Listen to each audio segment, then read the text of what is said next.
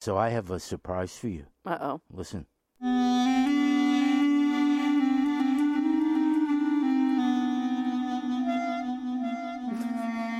It's a little further in. I didn't start it at the beginning this time. And I think this has a kind of uh it's almost like a Middle Eastern kind of vibe to it, you know, like a I'm envisioning like a desert at night. This track? How long is it? Yeah. The whole thing is uh, about eight and a half minutes. It's just beautiful. All right. Hey, welcome to uh, our podcast. It's Kate and Vin. Uh, I'm not Kate. She's Kate, obviously, and I'm Vin, Vin Scelsa, and we're here together in Studio V. Yay. Yay! Uh, thank you so much for coming uh, out to New Jersey You're welcome. for this uh, number what thirteen? Maybe. thirteen. I think. Yeah. I think it's the thirteenth podcast. I can check. Mm. Guess we should know these things. Yeah. And it's uh it's good to have you here in Studio V, even though Studio V is uh in a state of um mild to significant disrepair. It's kind of falling into decay. Yeah. From mis mis not misuse, but from non use, I Yeah. guess.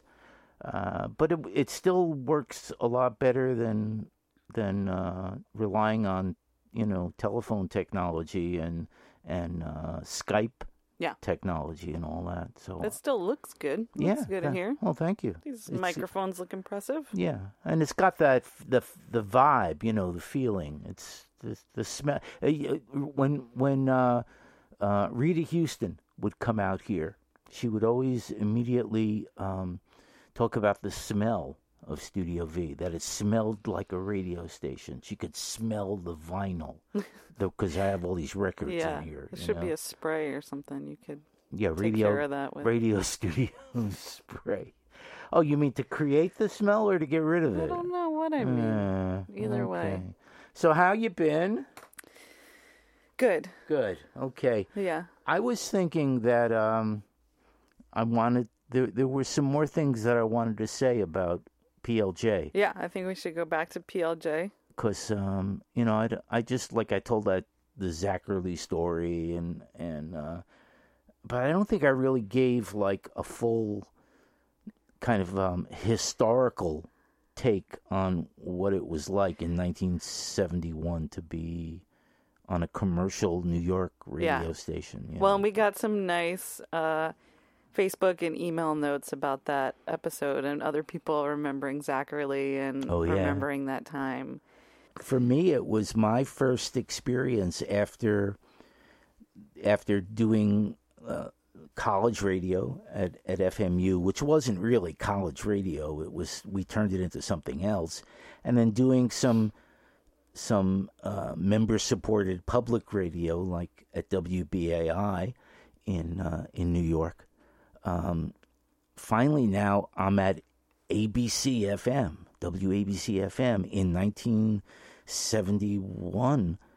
I mean, it was, well, it was actually, I guess, late, it was late 1970 when I started there. Yeah. Um, and it's the real world of broadcasting. Right. But it's such a totally different world from the world we know now in 2016 that it seems like ancient history and at times it seems like a dream. you know, uh, there were only three networks. There was ABC, there was NBC, and there was CBS.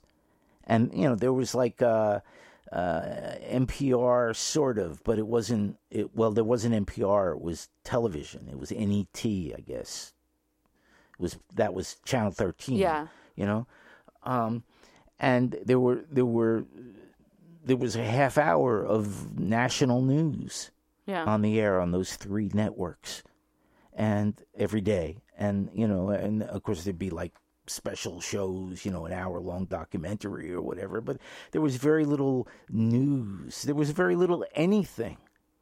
It was a it was a primitive time compared to the technology and the access we have now, where everybody is a reporter and everybody's a critic and everybody's a creator.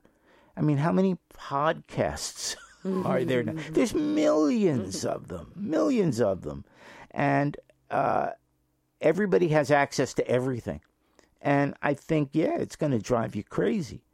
But I guess at least I have the uh, the ability to recollect a simpler time. Yeah.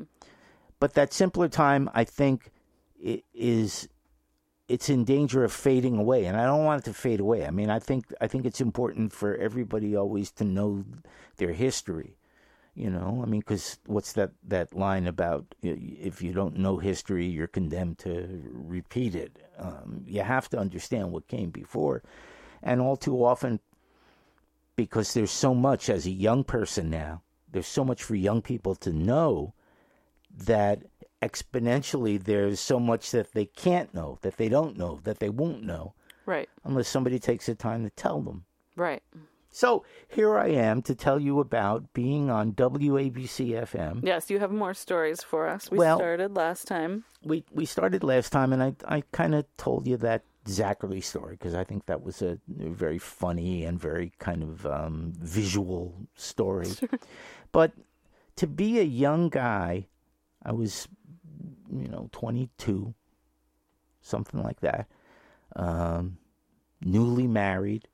I had had uh, a very brief career of about six weeks teaching, and then to all of a sudden receive a phone call, as I told you in the past, from Larry Yurdin, who had been hired by ABC FM radio to be a, a consultant to he was um, it was his job to turn them on to really interesting radio people, young, let's for lack of a better word call them hippies, young hippie radio guys who like me got their start in 67, 68 uh, on these little radio stations, listener sponsored or college or freaky little FM stations around the country, to um, bring them into quote the big time.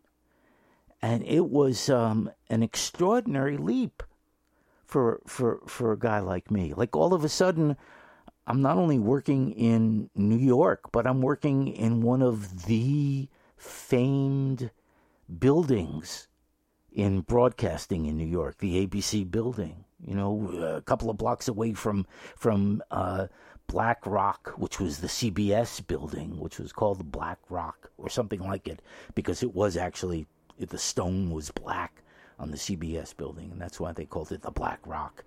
And there was uh, um, that weird musician street guy out on the street all the time, uh, Moondog, you know, the composer. Mm-hmm. Uh, and there were these. Um, there were these famous street characters in New York who wore purple and rode um, a double bicycle, a tandem bicycle, all around Midtown Manhattan. They wore these very like weird, freaky, sort of like circus purple clothes, man and woman, you know.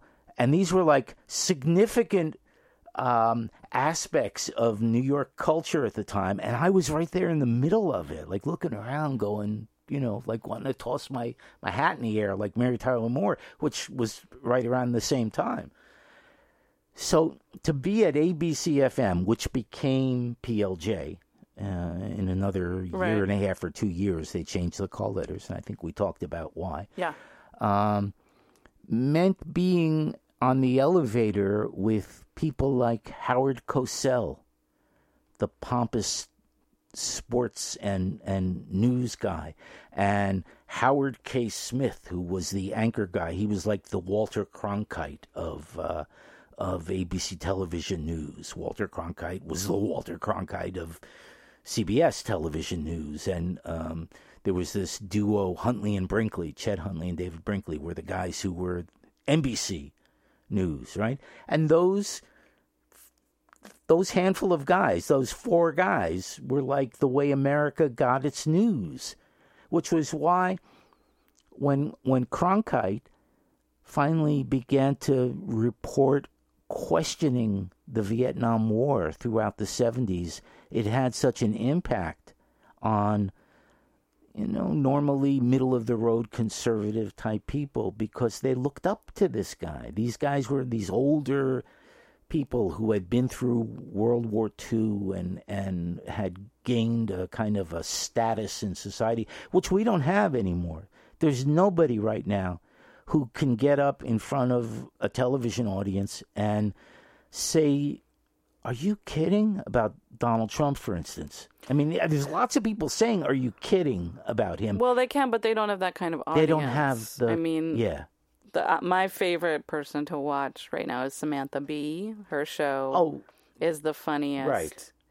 But as you know, Samantha Bee and The Daily Show and these you know bastions of liberalism, but they're they're preaching to the choir, which I appreciate hmm as the choir. But there's nobody who has that kind of general respect. well, because the nation Yeah, I mean, it's just the segmented, right? Um, there's so many shows, and the audience is so personalized and segmented for everything, which leaves room for more diverse voices, right? and more diverse kinds of shows because when Mm. you have thousands of channels and online, you can have a Samantha Bee speaking to that really specific audience. Yeah. And I don't know if I'm if what I'm saying is it's better or worse than. Right. Um, it's well, it just, means different. Yeah, there Yeah. not something that can have that level of influence. Yeah. I mean, like when you uh, when you see in a movie, um, and it's been in lots of fictional movies, uh, the day that that John F. K. was was shot and killed, Kennedy, Yeah. um, and they they'll re show the thing of um, Cronkite, you know, taking off his glasses and Yeah. and brushing a tear away, and that that's real. That really happened in real live time, and it was amazing the effect that that had on the country as a whole Yeah. because everybody was watching it. Yeah. You know, And everyone was watching him. Him, One yeah. version of it. Yeah. yeah. And and and uh, it still has the power to move people now, although I don't think it's got the impact. Well, but that's how you felt also. Um, not to speak for you, but I feel like when you talk about, especially, and also not to move ahead in our story, but being on NEW, that there was a sense during the age of when NEW was really big in like the 80s that um everyone was listening everyone at least of a certain community that was the station. Mm. and like when you talk about like the night that um Lennon was shot there was everyone knew turn on NEW like that's that was the meeting place to go to. And that does get lost as you get more and more segmented media. There become more meeting places and more different kinds of meeting places but but everything's separate and Mm. everything and there, it becomes harder I, I think to come together but but when you have only one unified voice there's so much that doesn't get said right Mhm. especially Yeah. if the one unified voice is is a you know buttoned up straight white guy that's not not you but um you know those other those news guys that that's not a perspective like Samantha Bee is going to have a different perspective sure. Right. but it's I don't know because it can only get more fragmented. It's not like things are going to get more unified. I don't see how that will happen. You get know, more fragmented than yeah, it already is. But it, it it does seem like that's going to be the case. because there's more as there's more people and as there's more um time to uh for people to examine what they how they identify and what is important to them i don't know i want to hear about the about the um the trip to go visit the guys upstate oh, because they were bringing you on. So just to go back to what we were talking about last week, when um, Larry brought you guys, how many of you was he bringing on when he brought you on? well, in in New York there were you know a handful of us, there, but there were seven or eight as I've explained in the past, O and O's owned and operated stations that ABC had around the country, and in each one of those markets, he was turning people on because he was like this Pied Piper, Right. you know, Johnny Appleseed kind of guy who went all around the country and seemed to know every significant person on underground radio back then. But in the New York area, you know, there were maybe a dozen people. And then whose idea was it that you needed to go get some training? So one of the very first things that we did after I joined was um, Alan Shaw, who was the vice president or, or the pre- I forget what his title was, but he was the head of all those FM radio stations. He uh, arranged for a bus trip. Now this is so like Ken Kesey, Merry Pranksters, you know, trippy hippie. A bus trip from Manhattan all the way upstate to the Canadian border at the origins of the Hudson River, where the Hudson River is like a little mud stream. It's where it starts. This trip to a place called ZBS, which was a, a media community group of techno freaks and artists and poets and uh, commercial designers, and ZBS stood for zero bullshit. and and these people were like these very left wing media centered academic types, right? And he felt that we would all learn something from them. Was it who whose idea was it? Alan Shaw, the the very straight president or vice president of uh, the FM stations. Do you think that that was his own romantic idea about a Ken Kesey style Uh, bus trip, or He- do you nah, think? he probably learned about it? It was probably Yurdin who told him about it. Okay, and but he's the one who who you know gave the go ahead and was on the bus with us. So it was it was all the DJs and um, and uh, some office people and our significant others were invited. So your mom was on the bus with me and um, the guy that I immediately worked for, who was like the operations manager of the station, a guy named Russ King. Mommy and I uh, bonded um, with Russ and his wife on that trip. We we left early in the morning. We took you know six or seven hours to drive up the New York State Thruway. Uh, we got there, we spent the day, and then we turned around and came home that night.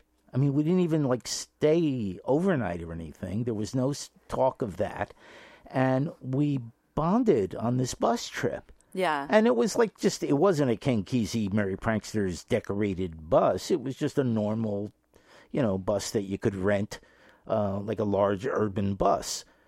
Um, but we got up there and, and, and everybody was like, you know, smoking pot. And it was like being in the middle of, um, uh, um, um, the magical mystery tour of the Beatles, you know? You went like- to their station.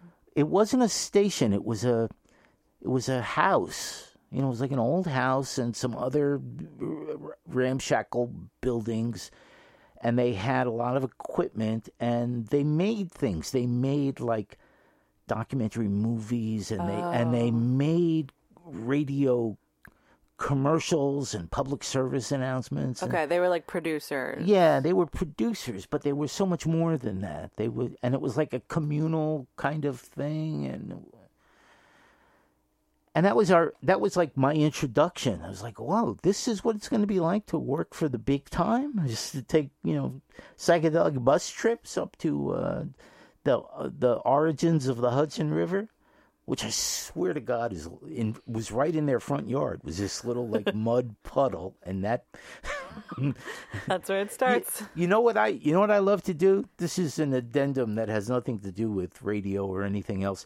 I love to go on Google Maps Yeah. and get the satellite view, right?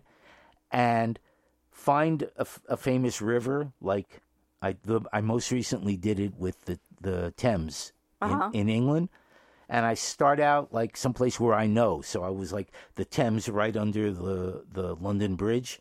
I follow it all the way up through the country as it meanders around and turns and twists and until eventually I find where it starts. And it's amazing to do that. And I've done that with so many of the world's great rivers. I've done it with the Nile. I've done it with the Mississippi.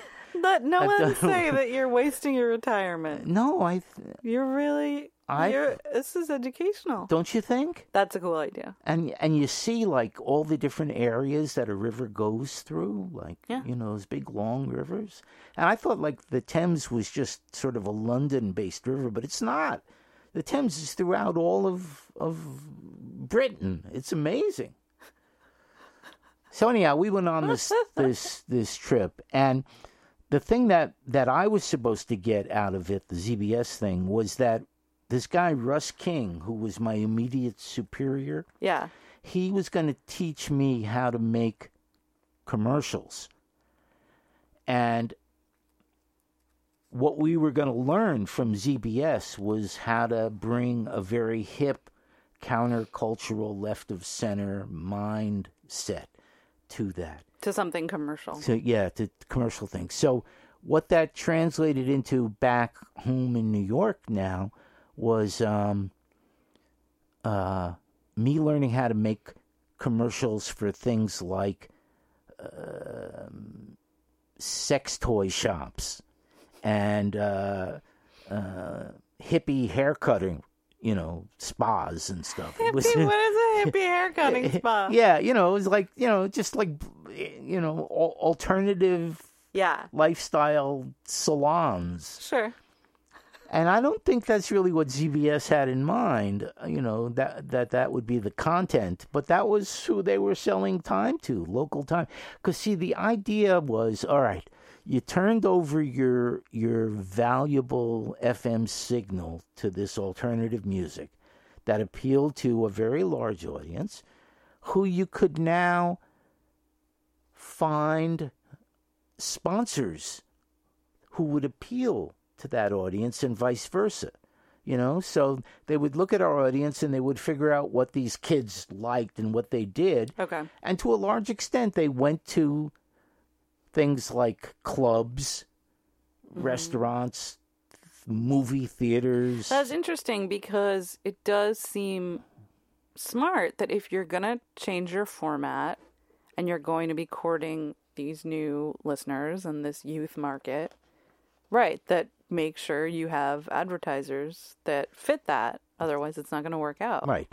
Well, the problem was that that the local advertisers fit it perfectly. I mean, we had great fun doing commercials for I can't think of the name of the shop now, but the the Pink Pussycat or something. It was a shop down in the village. Yeah, yeah, yeah. That was like I think it's still there. Probably. Uh, you know, great fun thinking up wise ass commercials for this sex shop.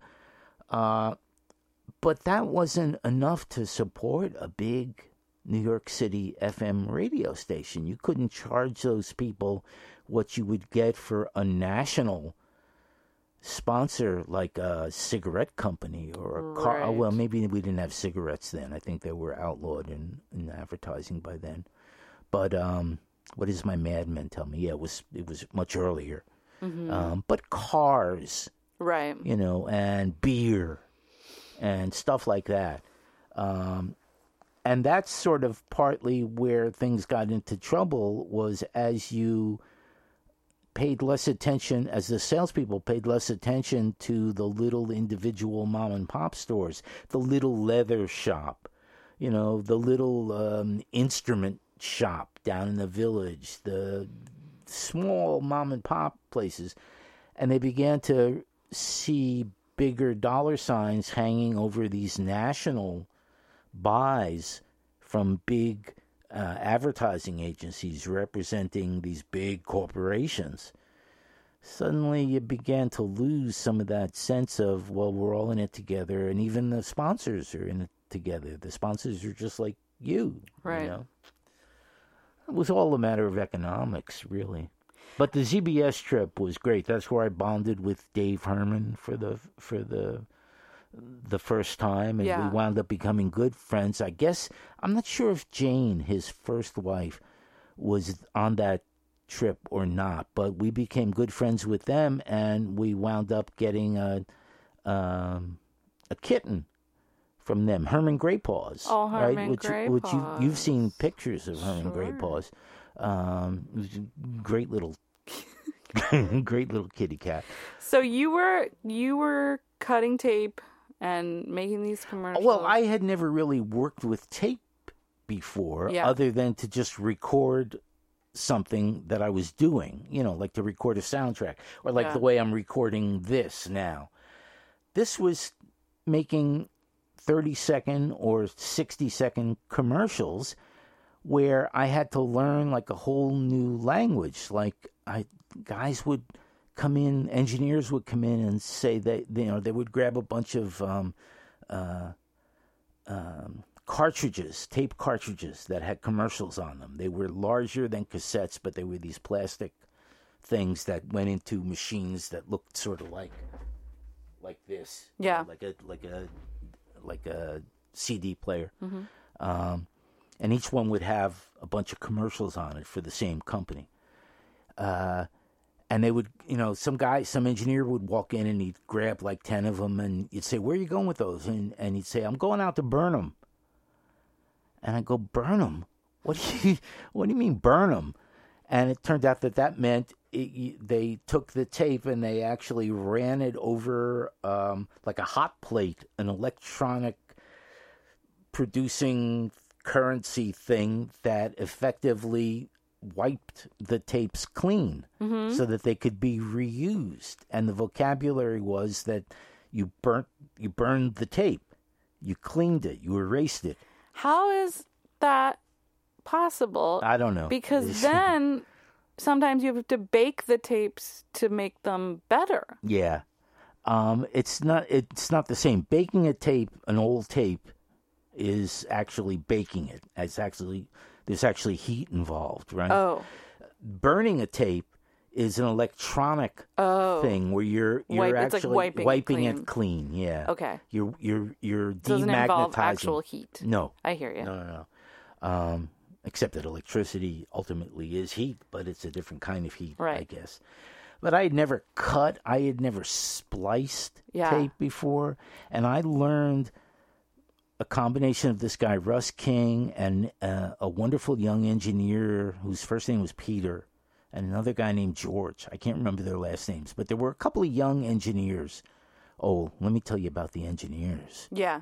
Uh, but I learned how to how to edit and splice and cut tape, which you, we still do even with computers. Right. You know the way we the way we'll find a spot and we'll want to get rid of the next sentence, Yeah. so we'll highlight it, you know, and hit delete and get rid of it, and then you know you'll mark it. Well, this all used to be done by hand Yeah. with with wax pencils. You'd mark the tape where you wanted to cut it, and then you'd take it out of the machine and you'd put it on this this um, uh, metal device. Take a razor blade, literally a razor blade. Cut. They used to. That's how they. That's how they edited film. Yeah. back in I the day. remember you showing me one day at K Rock in the 90s. You you showed me how to how to cut. Yeah, because they, were still cutting. They were still doing things. It's very cool. Yeah. It's so nice. It's such an interesting thing to make sound so visual and tangible in that way. Yeah, but it's it, but it's not the same as visible like right now the way we're recording into an audio program that we can see the wave file. Right. But it's a different kind of thing. you Yeah, know, it's very like- cool. and it's uh, you learn your ears learn a lot more because you don't have the sight of the wave Sure. to help you cut it. Yeah. So you're constantly like Oh, you're going turning like the you're turning the I the two that. reels, you know, to get Right. That's so cool. Right. to get right to the beginning of the sound that you want to. So I learned that, and that was uh, I learned it on the on the job, which, Yeah. which was fun. But the engineers, here was the thing about about being the young hippie guys on this big commercial radio station. Back then, the engineers were unionized. I believe their union was NABET. I forget broadcast and electrical engineers, technician. I forget what it stood for. Yeah. But these guys had been unionized since the early days of radio. And part of their unionization made it impossible for anybody to touch any kind of equipment. You had to have an engineer do it for you. and you. weren't called an engineer? I wasn't an engineer. I was talent. Even right? though you were editing spots.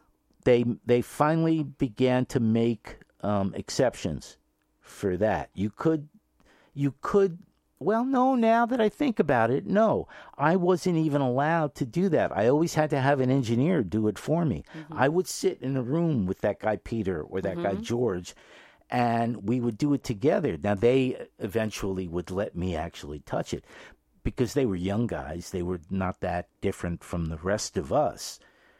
But some of the older guys who had been engineers on WABC AM for many years. They were the guys who engineered Cousin Brucey and Dan Ingram and, and all those people.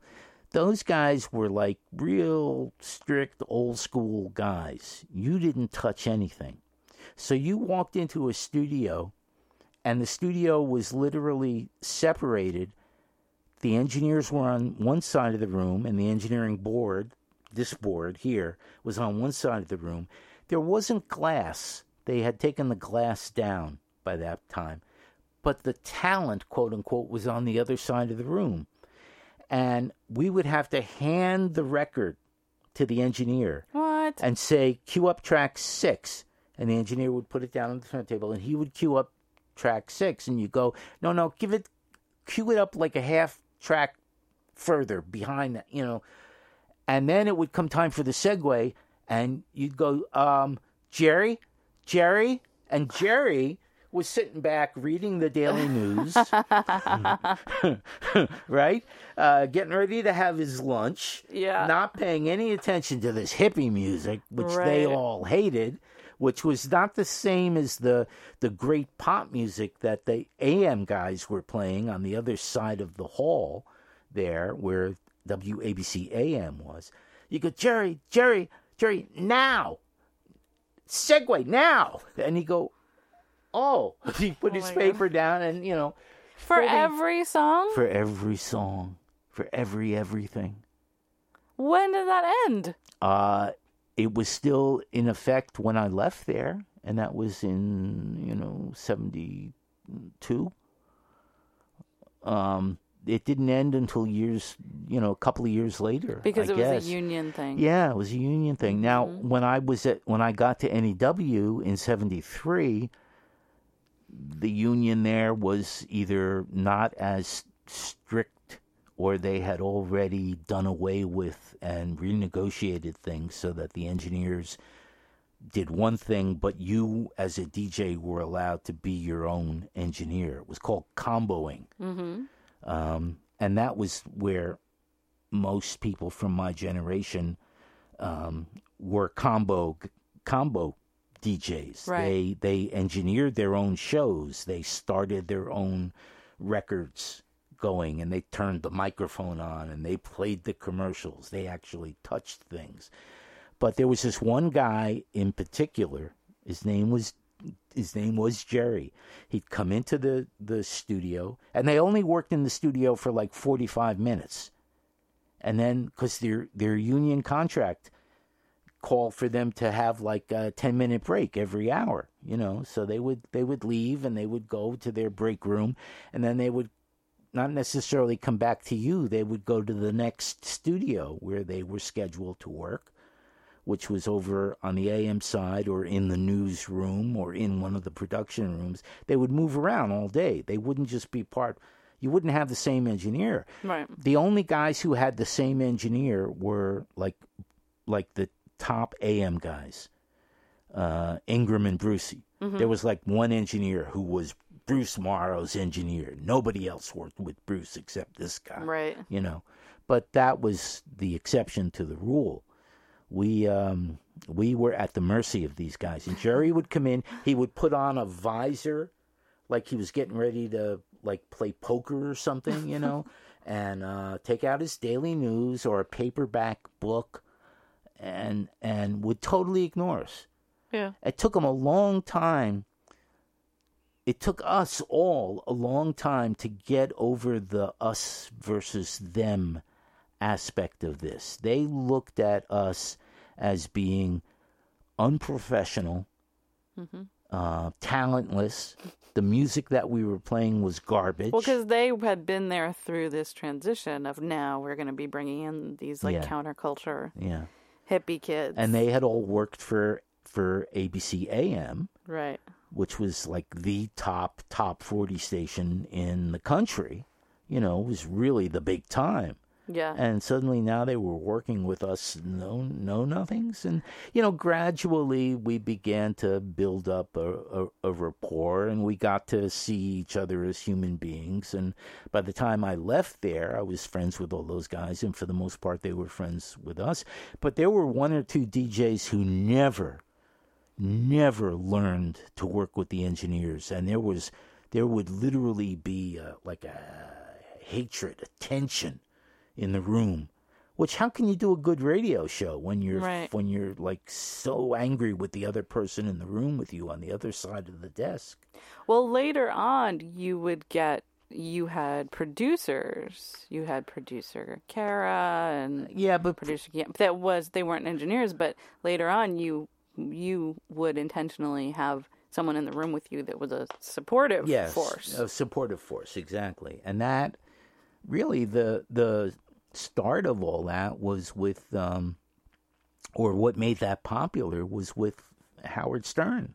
You know, when Stern came along and had that crew in the room and had Gary Dell'Abate was his producer. You know, it was. Uh, um, suddenly everybody wanted a producer. So all the music jocks wanted producers, Yeah. you know, and we had very little need for them. I mean, it was a totally different ball game, uh, a morning talk show versus an afternoon or late night music show. You didn't really need anybody in the room with you, but it got to be um, an important part of of how we did radio. it gets lonely. Yeah, well, it does. Yeah. Yeah. You know, but uh but I think the fact that I learned how to do radio as a solo person Yeah. in the room by myself, both both in my college radio days and then in the early days of uh, of uh, commercial radio, helped me in terms of building a rapport with the audience Yeah. you know, because cause it was just you